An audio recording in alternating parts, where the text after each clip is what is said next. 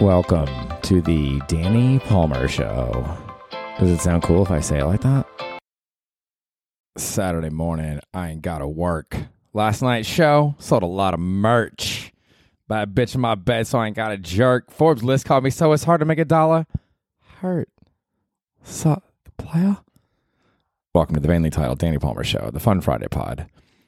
Most po- most successful podcasts start off with their white bald host quoting rap lyrics as though they were cool, as though I was cool. Not, I mean, you know, they're cool. I'm the fucking loser.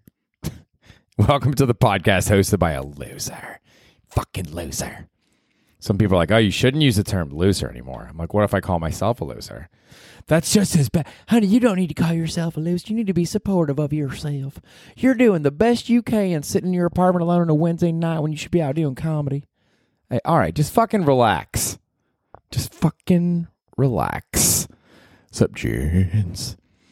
I got a fucking uh I got some good feedback this past week. I feel like I say the word the term fucking a lot just to throw it in there to make the podcast sound more entertaining or maybe more edgy when in fact it's more of just a time filler. I listen to my stand up sets and sometimes I'll say like a lot or I'll say you know and it's like dude just stop saying that. Stop saying dude like, you know, fucking just eliminate all the filler, Danny. Although, I don't know. You know, you might call it filler. I call it a personality. my friend Jared, I had my friend Lindsay on this week on Wednesday, this past Wednesday, and she was talking about uh she had like a satanic t-shirt on and talking about the Church of Satan, which sounds terrible, right? You're like, oh, come on, what are you doing? You sacrificing babies? That's not nice, you garbage people. But apparently it's just like more of like a political counter movement to the traditional, you know, I guess like religious right trying to take over or trying to like impose their will upon broader society. And it's like, well, if you can have freedoms of religion and have a nativity in the public square, why can't we put a statue of Beelzebub or some other satanic thing? I don't, I don't remember. Maybe it's more like a political expression. I don't really know. But then Pod superfan Jared was like, "Can I get a link to satanic merch in the show notes?" yeah, if you, come to the Danny Palmer show for all your satanic merch, dude. And then he said, "Oh yeah, I can't read this. That one's too mean." I mean, I feel like if you're gonna shit on my family, I mean, it's fine, it, like in a one-on-one text. I'm not gonna like read that to the world. They're not gonna get the context of that. You know what I mean? Um. Anyways, this past Sunday, I did a uh, promo with my friends Malia Simon and Caroline Haynes, both of whom have been guests on the pod. They have a new show that they're starting called Cult. Cult. I think it's May 3rd or May 5th. I'm sorry, I'm not that good of a friend. I'm, I'm good enough of a friend to promote their show, not good enough to actually look up the specific date. But it's at this bar, Heaven Can Wait, in the East Village. And uh, they shot a promo for it where they basically go around New York City and try to hand out flyers, and people kind of reject them and then they they were kind enough to ask me to participate in their promo. You can look at it; it's on my uh, or it's on their Instagram uh, walls and stories and shit and all that posts. You know the fucking terms. Just go look at Malia's page, Caroline's page. You'll see it. But they had me pretend to be this creepy guy, pretend to be this creepy guy, and we went to Black Cat, and uh, I like you know tried to like hit on them after they came out of the bathroom and stuff. And apparently, and then I did like a little they filmed me just being like, "Yeah, you guys are super hot. You guys are like both young hot babes." I mean, sure, one of you's hot. I'm not going to say who. You're you're tied for being hot. Just like little stuff like that, you know. And Caroline told me that the cult promo shoot from the cult promo shoot, she's getting lots of compliments about my role in the video and concerned questions from my father. Caroline's this like 23 year old babe. You know, she's really funny great comic, but then you know in the comedy scene you run into a guy like me, and it's like, all right, what, what's this guy doing? They're like, right, we'll put him in our promo video, and their dad's like, do not bring this man around me, dude. I was watching the news tonight. Fucking China. Oh, there you go again. In China, they had these lockdown, COVID lockdowns. I think in Shanghai, maybe a few other cities. Uh, they showed this video. It's most one, one of the most disturbing things I've ever seen.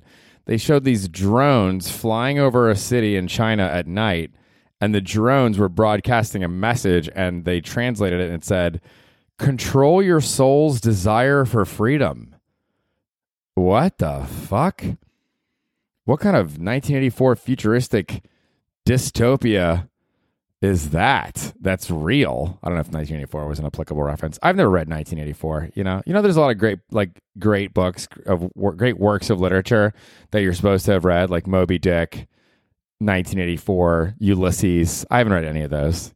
You know, I mean, I want to. Apparently, Moby Dick is kind of like a novella, like kind of short, but I feel like it would take me forever to read that too. I've been trying to read Confederacy of Dunces for fucking a year. I'm like 80 pages in. I'm like, this guy's a loser. Up oh, to the loser again. One more time. Anyways, here we go. Um, I've been reading. In fact, I'll go into this at the end, but I've been reading uh, this article about. I love reading health articles. You know, the gut biome. Uh, are brain foods legitimate? How much exercise do you need? I love learning stuff about health. It's like my favorite thing. And then I go out and do uh, just whatever legal substance is available. I got to remind myself that I do have a corporate job. I can't just like spout off about drug use on my podcast. I mean, maybe I can, but it's definitely not worth getting canned over. So I should probably use a little bit more restraint than I do. but I like to, you know, read health articles, eat salad, go to the gym, and then on the weekend, just be debaucherous. That's kind of my bag. And it seems to be working. It seems to be working fine. I recommend it. Uh, to you, the listener of the Danny Palmer show, let's say you're in your mid 40s. As long as you're not like severely obese, drinking yourself to death, doing coke every night, have some fun. You know? We're all going to be planted for eternity. Nobody's like, "Oh, remember those people in the 1910s that were super healthy? They're all dead, dude. They're almost all fucking dead." so just you got to have fuck you got to fucking chill and party sometimes, you know what I mean? However, I do like learning health stuff. And I read this article from uh, uh, talked about Dr. Peterson of the Mayo Clinic, and he said if it if it comes from a plant, eat it. If it's made in a plant, don't eat it. Because I feel like a lot of people are talking about supplements and fish oil, and it's like you want these kind of magical remedies to just you just take a little pill and then it just like distributes around your body and does all this magical shit. And it's like no, you really for the most part need to be eating like whole grains and whole like leafy greens and you can't fucking cut corners. Although I do take a vitamin D. I think the only supplement you're really supposed to take is vitamin D. Just do what I do. And you'll be the kind of successful person that sits alone in their apartment. Okay? That's what I that's what I ask of you. I did a little editing there and I was gonna cut out part of that. I'm like, you know what? No, just I'm gonna leave my little snicker in there, little little breathe laugh. That's part of the entertainment. That's part of the art of the podcast, okay? Is an occasional Hey boy. Hey boy. So now that weed is fully legal in New Jersey, the dispensaries there opened on 421. They're fully legal here in New York too. Or weed is legal here in New York, but the dispensaries, I guess, are opening over time. Some are already opening ahead of schedule, which I guess is illegal, but who's going to really enforce that? I feel like after 2020, cops are not going to enforce anything unless it's like a really bad crime, like doing nitrous outside of MSG. Apparently, there's cops patrolling Phish the Phish concerts that recently occurred at Madison Square Garden, the makeup dates from New Year's, and they. I was listening to Howard Stern this morning. It's really interesting. They were talking about uh, Howard was interviewing people that went to the Phish concert, and apparently the nitrous dealers set up. It's like mafia. They're like a mob. They set up like uh, territory outside of MSG and they have like earpieces in and walkie talkies. And then if you're one nitrous dealer, you can't impinge or impose on another nitrous dealer's territory. But then I guess the cops are chasing them around, so then they kind of relocate. It's like this cat and mouse game. It's just it's like what? I love when I love little subcultures like that, you know? Like the nitrous dealers outside of Phish concerts subculture. Could just think about that forever. And then they were talking about uh, these people are having a party near MSG and they had these like balloons and there was like people like middle-aged people passing around nitrous balloons. Dude, that's fun. That sounds fun. Although I don't want to do nitrous. Anything that makes your brain go wah wah wah, I would recommend avoiding that. Just stick with the blow. You know what I mean? Um, but I was reading this article about the dispensaries opening in New Jersey, and they said one early rising customer on Thursday, Greg DeLucia, a media executive, was kind of surprised he gave his whole name to the paper, said he used to buy his weed in sketchier settings. My dealer, he said, was a guy with four teeth named Bubbles. Dude, Bubbles has good shit, bro. You can't deny it. My friend Benny D, Ben DeMarco, he brought weed back from Denver and he like like let me look at it. It's like this ounce of weed. It doesn't it doesn't look as good as the weed in New York. Like congratulations, Portland, on having cheap weed. And it's been legal there for a while. So like, the, I'm sure the market is like come down, but like, it's still not as good as the shit you can get in New York. So I'm just gonna put that out there. Okay, I'm just gonna put that fucking out there. Um, I'm sorry to talk about sports, Carissa and Asha, my loyal pod fans that don't hate space and I assume hate sports. Um, but the Cleveland Guardians, not Indians, were in New York last weekend, and they one of the outfielders got into a argument with the um, Yankees fans in left field, and he climbed up the wall and was screaming at them. And they threw their like drinks at him, and it was like this really intense thing. Honestly, dude, I kind of liked it. I thought it was kind of cool. The passion of the Guardians player, the passion of the Yankees fans just kind of spilled over and like nobody got hurt and it just like Aaron Judge had to run out to the left field and like tell the Yankees fans to calm down and he kind of gave them the like you know throat chopping sign like cut that out and it, I don't think that the Guardians player got punished I think it was, was it Oscar Mercado or something I can't remember um but like it's great I mean that's what sports is all about you know if if nobody's getting hurt then it's okay to just chirp a little bit and show your passion and show your excitement. But one of the Indians players, uh, Myles Straw, I think his name was, he was talking about Yankees fans. He said, Yankees fans are the worst fan base on the planet. Dude, worst fan base on the planet is an amazing phrase. I think I'm going to name this episode title that on the fucking planet. I was uh, messaging on Slack with my coworker Kyle. We we're like friends. We talk and stuff on on Slack, and she doesn't listen to podcasts. Apparently, she's listened to like half of one episode of my podcast now, which is like pulling teeth for her because she just sits alone in her apartment and reads like sad books about like escaped sex traffickers or something. Um, she said, I was saying that I, wasn't sure what I was going to do one night. I was like, I might just get high and leer at Emilia Clarke dude. Khaleesi in Game of Thrones. Oh my god, I know. I'm like i'm watching a show episodes that aired in like 2014, but oh my god, she's so hot. And when she gets mad, oh, when she gets mad, do not fuck with her. is, this, is that content? Sometimes I I write something down and I'm like, oh, I'll just talk about this maybe fun little thing that I said, and then I read it and I talk about it, and then I afterwards in my head I'm evaluating. I'm like, Danny, that was ridiculous. Why would you capture that and put that out ac- literally across the globe? I'm not saying I have this giant fan base, but if when you say stupid shit and just send it out across the globe, I think that's kind of hilarious. That's what I used. That was my primary. That is my primary use of Twitter now. I'll just type something ridiculous, hit send, and whoop. I just love the idea of just a ridiculous, dumb, asinine, useless phrase or idea just whoop to the ends of the earth within one second. like one of my recent tweets was uh, just olives are a fruit. Whoop across the globe. I'm not saying a, a, bunch of people read it, but just the idea that you can put an idea out there that's really stupid. And it's just like in every country, this is viewable. That's funny to me. Dude, my new song, I listened to the song like eight times. I, I'm sure you do the same thing. You find a new song, you're like, oh my God, you just play it into the ground. Like I did that with like basically every fucking Dua Lipa track that she's put out in the past like two years. But this song is by a woman. I don't know. She, I don't think she's that famous yet. Or Dreamer Isioma is the band. I assume it's a woman, not just uh, I'm not a full band. Um, Dreamer Isioma. You spell Isioma I S I O M A, and the song is called Cookout.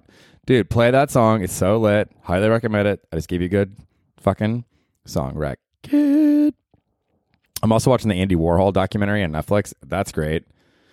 That's where I got that quote. Uh, the master. Wait, the yeah, the master hides his weakness. The grandmaster uses his weakness. Just fucking genius and I'm learning all this shit. Like, apparently, he grew up in Pittsburgh, and he was in a heavily Catholic uh, family and community, and he was gay in the closet as a kid. But there all there was all this iconography at the Church of the Saints, and they show the specific church that he went to in this like suburb of Pittsburgh. Go Browns! And uh, then they show his art today, or you know, his like modern art when he was an adult. And there's a correlation between the iconography, iconography, like the icons with the you know the the Virgin Mary and the ring around her head and like kind of this like uh, disembodied figure, so to speak. And then you look at the you know Marilyn Monroe and Elvis repetitive uh, paintings, and there's like you can see the through line from the exposure he had as a child to the Catholic iconography to the art that he made as an adult that became globally renowned. And I, I kind of love that shit, you know? It's like, what were the childhood influences that really shaped you, and how are you expressing them in your adult life? I think is always an interesting thing to think about. All right, that one's over. That idea is done. I this sometimes I like to have morbid thoughts about life, you know, or just like like one of my morbid thoughts are just like sad thoughts. Like think about like if you went to high school, let's say you went to high school in Minneapolis, Minnesota, and you had a great group of friends, and you had like I don't know, like a five a group of five to ten core best friends, and you know everything about them, they know everything about you, and then you just go away, you move away, and you live your life. And then you just never see those people again. Or, or let's say you do maintain close ties with your small circle of high school best friends now think about all the other people that went to all the other high schools all across America. I'm just using one country as an example. And then think about the number of people at each one of those schools across the country that you could have met had you moved to that town at that time in your life and become best friends with those cool people and made those your small circle of cool friends and then multiply that exponentially by the number of schools across the country in theory you know each one of us could probably have literally thousands of best friends and each one of them would make you laugh and teach you things about life and have these precious memories. But guess what? You're just one person with one life. So you don't get 3,000 best friends, you get fucking five. And it just makes me sad that you're just going to go your whole life, birth to death, having never met those people. They'll have never met you, not once. You'll never even know they exist. I guess that's the saving grace of it is that you'll never know they exist. But now you know they exist because we're thinking about it. Because we're talking about it right now. Fuck. And then another thing, it's like, you know, I think a lot of comics, I'm, I'm not saying I'm excluded from this, get focused on, oh, I got to get famous and, and rich, and then everybody will know me and appreciate my talents. But then you look at like a sport that maybe isn't as well known, or even if it is well known. I'm sure that people know Tom Brady's name, but I'm sure there's like millions of people in this country who could give a rat's ass about the NFL, don't know anything about him. And then hockey, a less popular sport overall. I was um, reading that the Canadian, the Montreal Canadiens, Guy Lafleur was a big star of theirs, apparently. He died recently. And the fans there, they did a tribute to him after his death. They gave him a 10 minute standing ovation.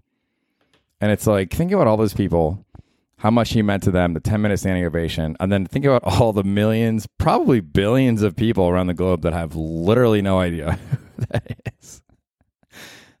you know?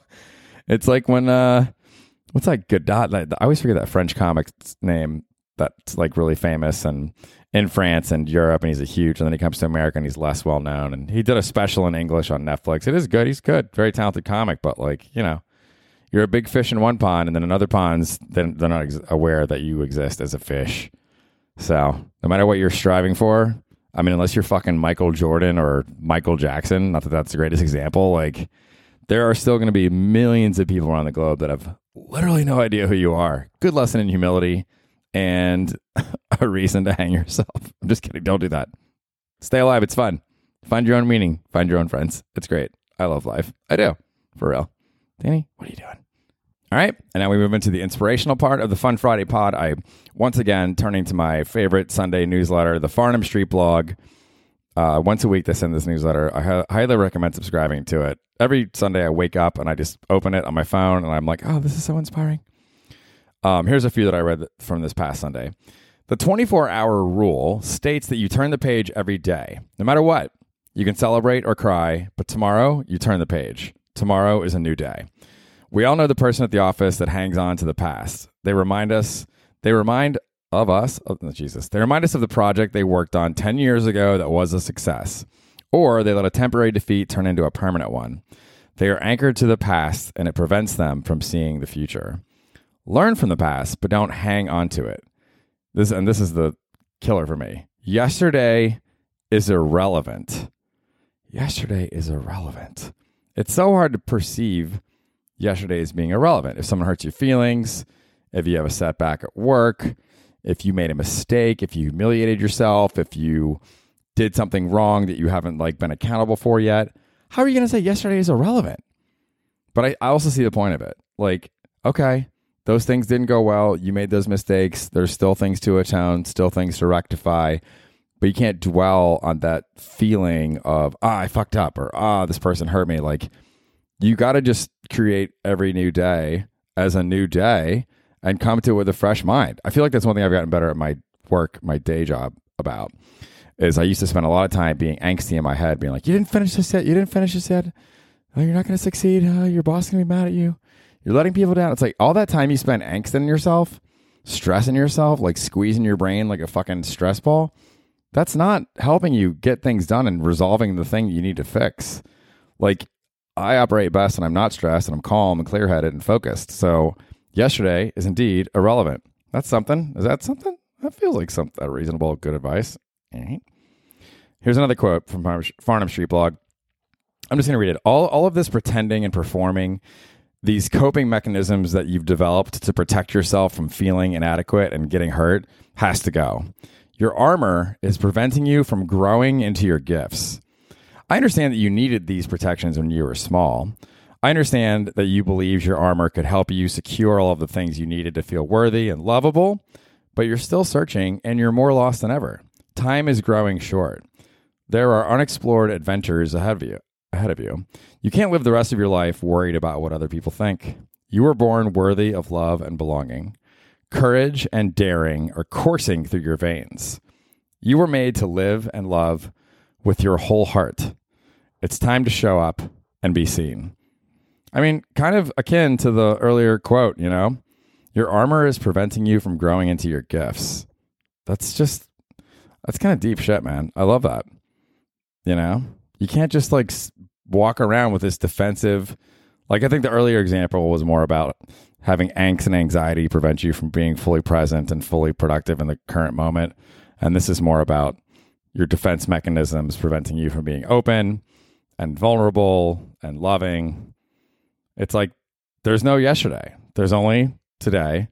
There's only being present, not being angsty, not being defensive. I suffer from that. I get really defensive. I feel like I'm getting better about it over time, but it's hard not to be defensive, you know? It's like someone's like, oh, hey, you fucked up XY. Fuck you, dude. I didn't do shit. All right, that one's done. Uh, this is a quote that um, I don't know if I fully understand this, but Pod superfan Jared sent to me sent it to me, and I thought it was pretty good. It's from this musician Danny Elfman. Jared apparently thinks that Danny Elfman is one of the top five musicians of all time. Personally, I never heard of him, but hey, back to the earlier quote. You know, not everybody knows everybody.